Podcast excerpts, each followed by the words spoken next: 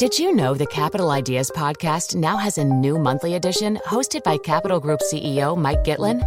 Through the words and experiences of investment professionals, you'll discover who was their best mentor, what's a mistake they made that changed their approach, and how do they find their next great idea. Subscribe wherever you get your podcasts. Published by American Funds Distributors, Inc. I'm Sandra, and I'm just the professional your small business was looking for. But you didn't hire me because you didn't use LinkedIn jobs. LinkedIn has professionals you can't find anywhere else, including those who aren't actively looking for a new job but might be open to the perfect role, like me. In a given month, over 70% of LinkedIn users don't visit other leading job sites. So if you're not looking on LinkedIn, you'll miss out on great candidates like Sandra. Start hiring professionals like a professional. Post your free job on linkedin.com/people today.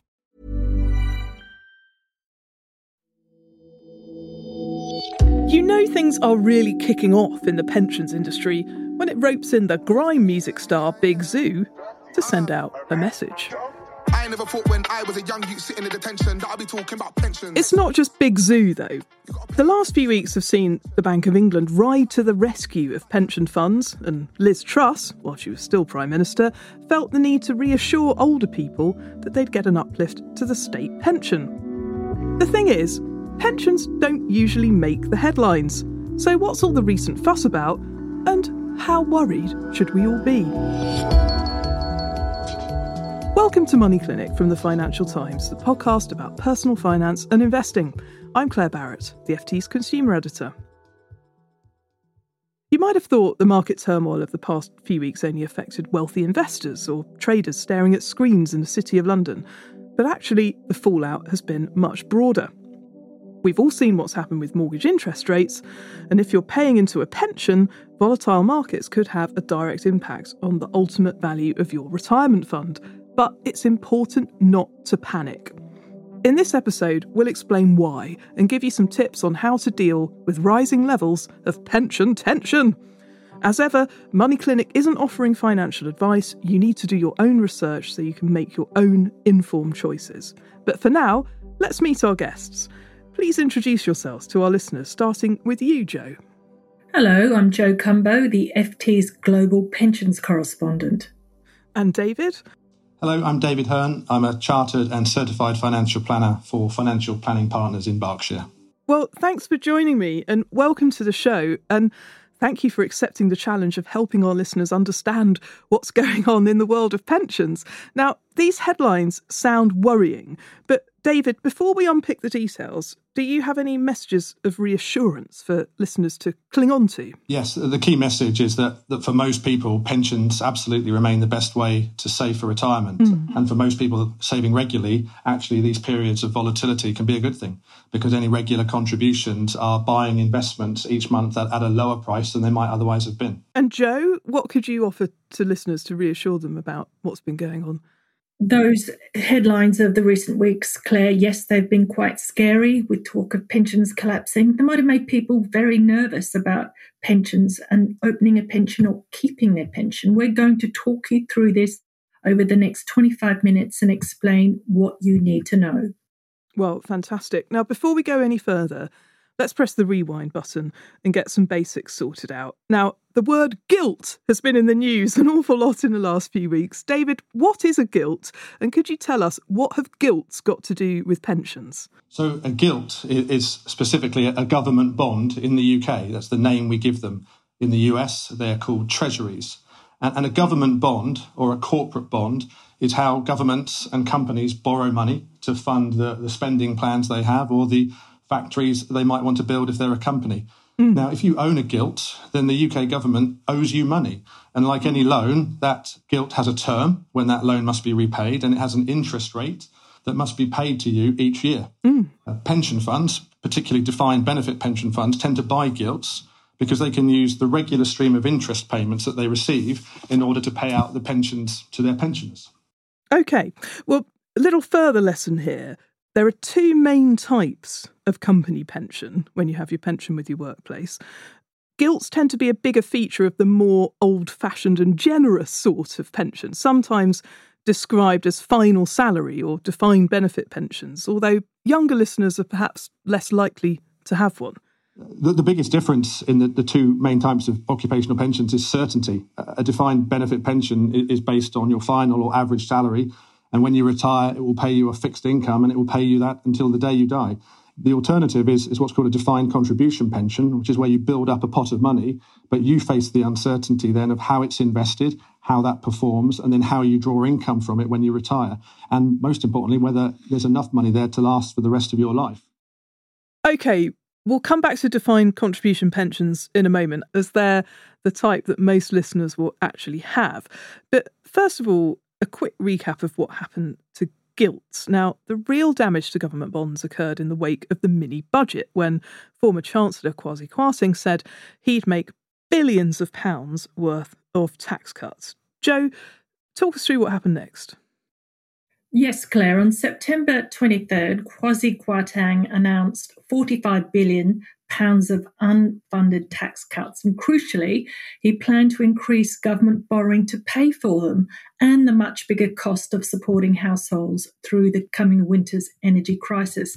Now, the markets did not like this at all. The pound slump and gilts rose sharply as investors demanded a bigger reward for lending to a government whose fiscal credibility was now being questioned.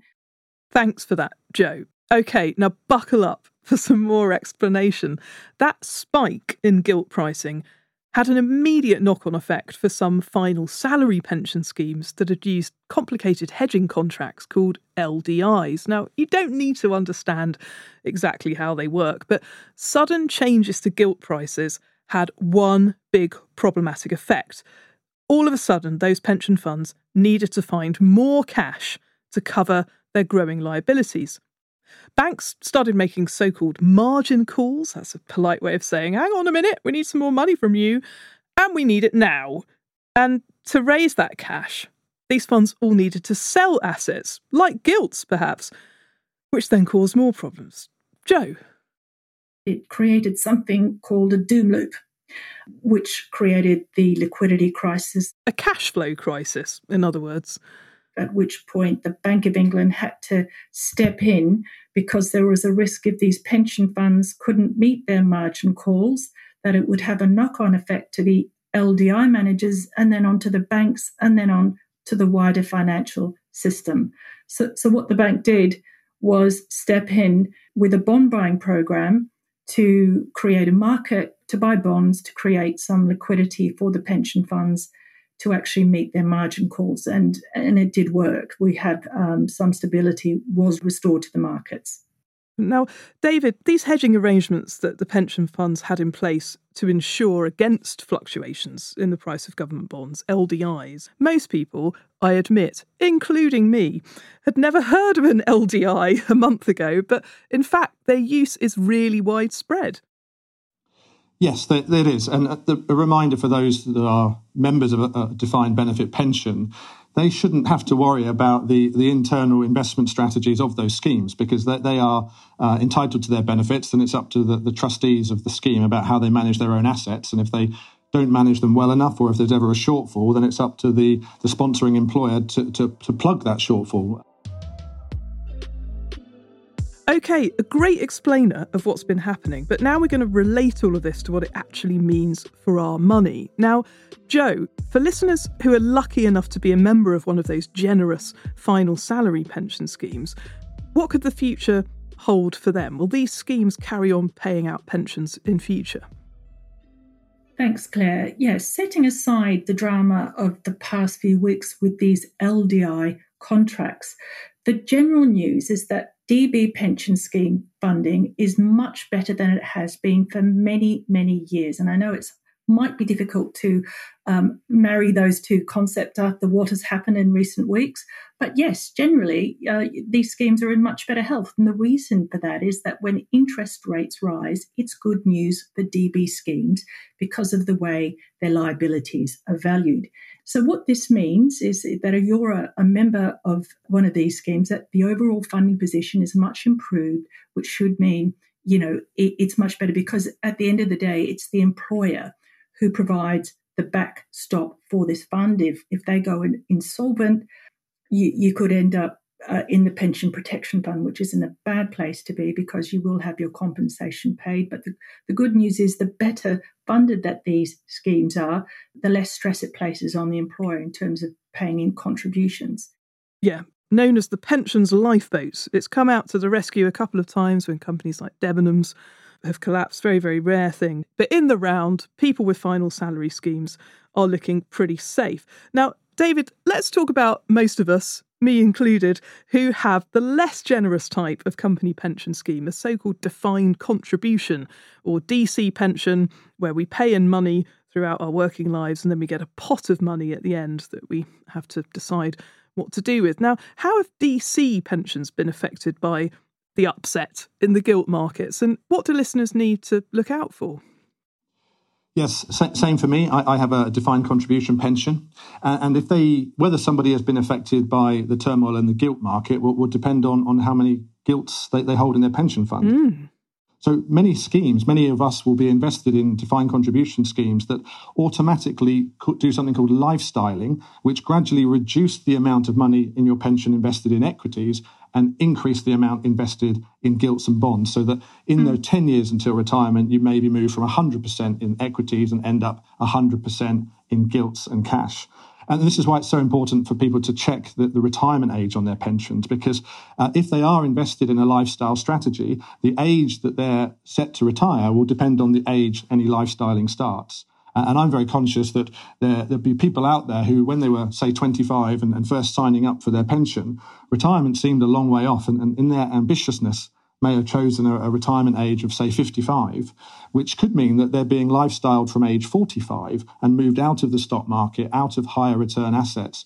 And so if they don't retire until they're, say, 65, it could be that they've got a decade or more out of the stock market, missing out on, on the higher expected returns, sat in gilts and cash, even though they might not be expecting to buy an annuity for, for five or 10 more years. So it's very important that people check that the age on their pension scheme, but also whether they are in a lifestyling strategy. How can they go about checking that? Bearing in mind that we might not just have one company pension, we might have ones from old jobs um, that are mouldering away in those A4 envelopes in drawers in our houses.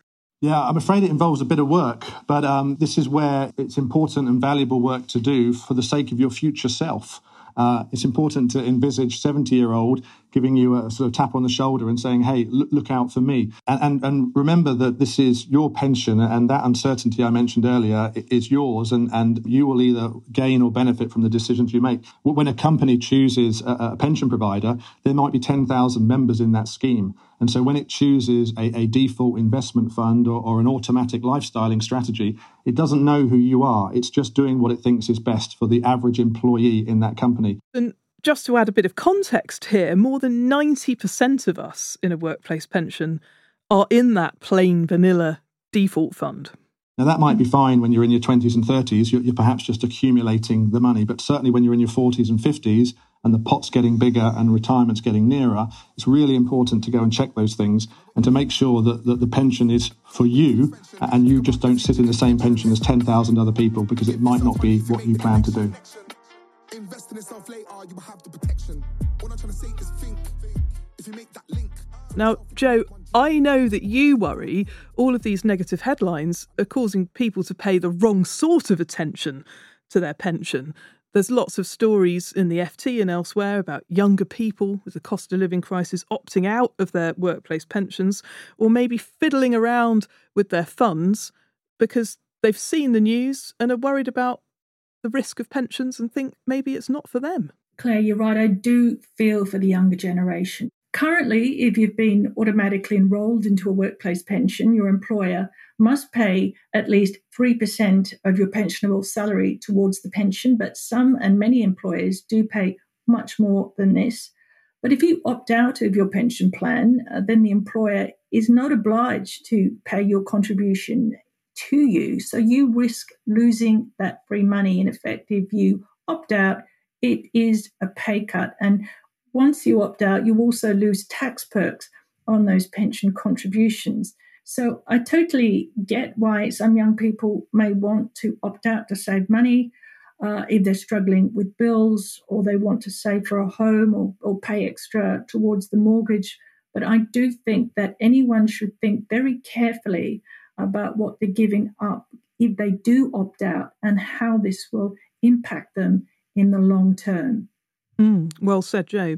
And David, you've heard the Big Zuu campaign. What do you make of it? I share Joe's concerns about people opting out. The the only encouragement I would say is, is to please don't unless you're absolutely sure that that's in, in your best interest. Mm. If you have long periods opted out, or if you opt out for a year but then don't go back in because you've got used to the, the higher income, there's a real risk that you're putting your, your, your future retirement in jeopardy. So just because you can opt out doesn't mean you should. Uh, and if you can find savings elsewhere, then, then all the better because, as Joe said, you're, you're not just giving up your pension contribution. You're, giving up the, contribution from your employer, the tax relief from the government, and the future compounded growth that you would otherwise benefit from. Yeah, m- much, much more at risk than just getting a bit more money in your salary. However, one company that's been in the news recently is Deloitte, the big four accountancy firm. Now, they've offered their 22,000 UK staff the chance to take that employer's contribution as cash in their salary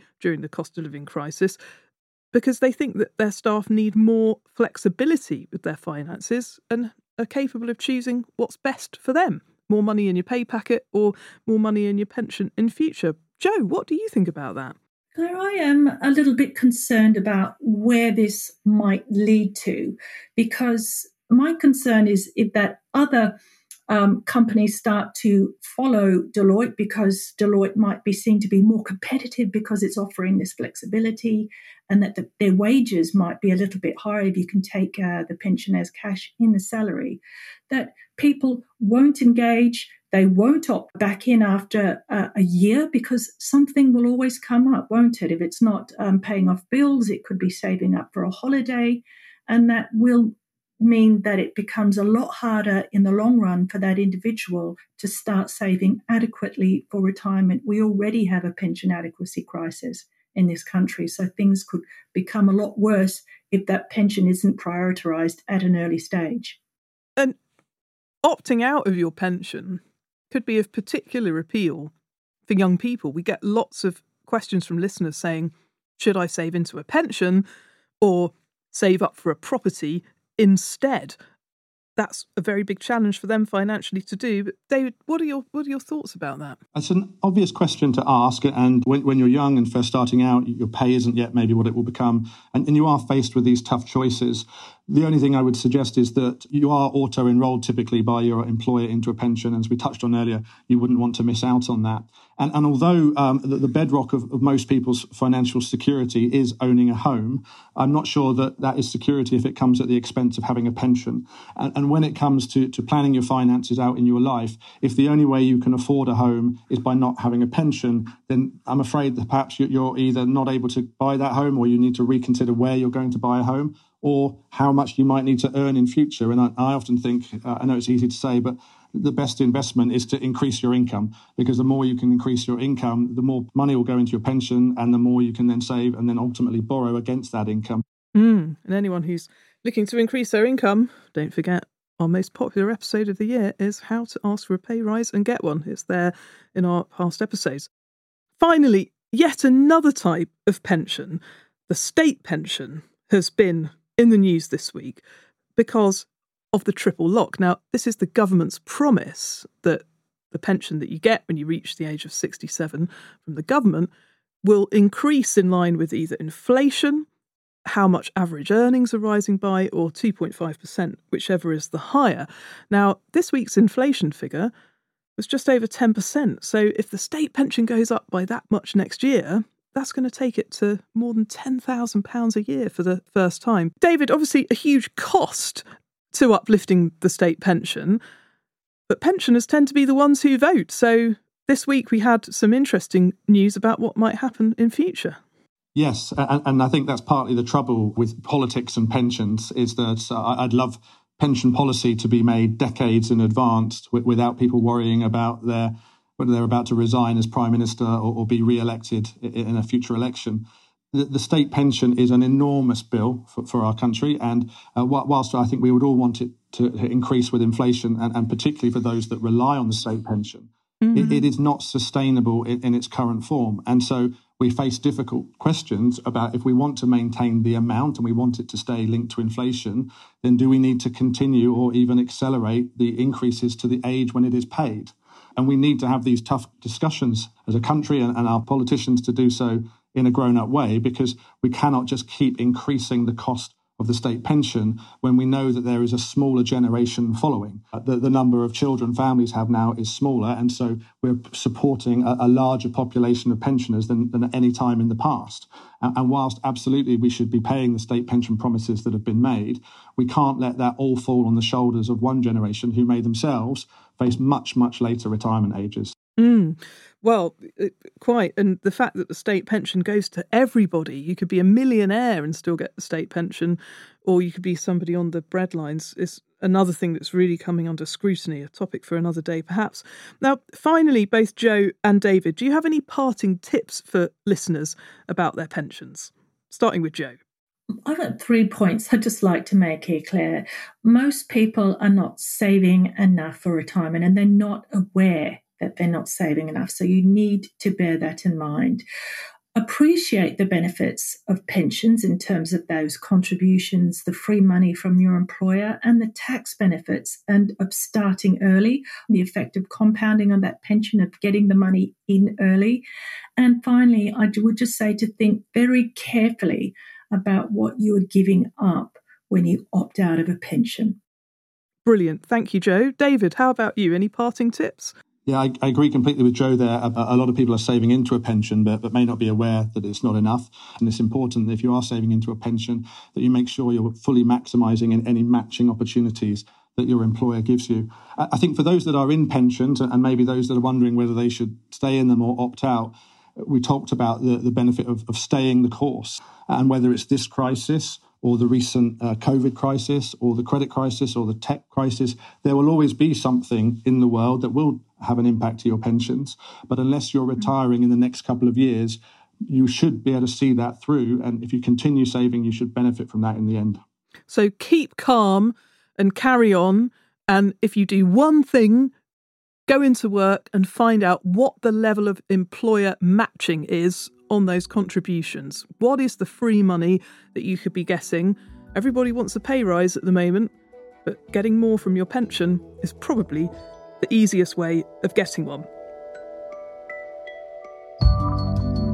Well, that's it for Money Clinic this week, and we hope you like what you've heard. If you do, please leave us a review. And if you'd like to chat with me on a future episode of the show, then get in touch. Our email address is money at ft.com or send me a DM on social media. I'm at Claire B. Money Clinic was produced by Persis Love and Philippa Goodrich. Our executive producer is Manuela Saragosa, our sound engineer is Breen Turner, and the original music is by Metaphor Music. And finally, as I said earlier, the Money Clinic is a general discussion around financial topics and does not constitute investment recommendations or individual financial advice. For that, you'll need to find an independent financial advisor. That's the small print over and done with. See you back here soon, and in the meantime, don't forget to pay your pension some attention. Hello? Try to put the young G's in the right direction. Let's change the perception. It's alright for you to ask questions. That is so jokes. I'm done. Finished, guys.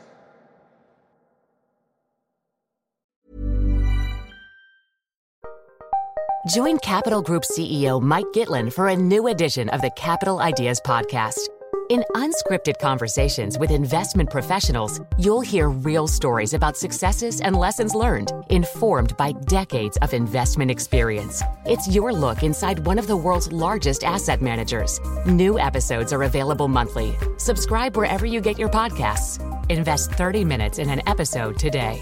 Published by American Funds Distributors, Inc.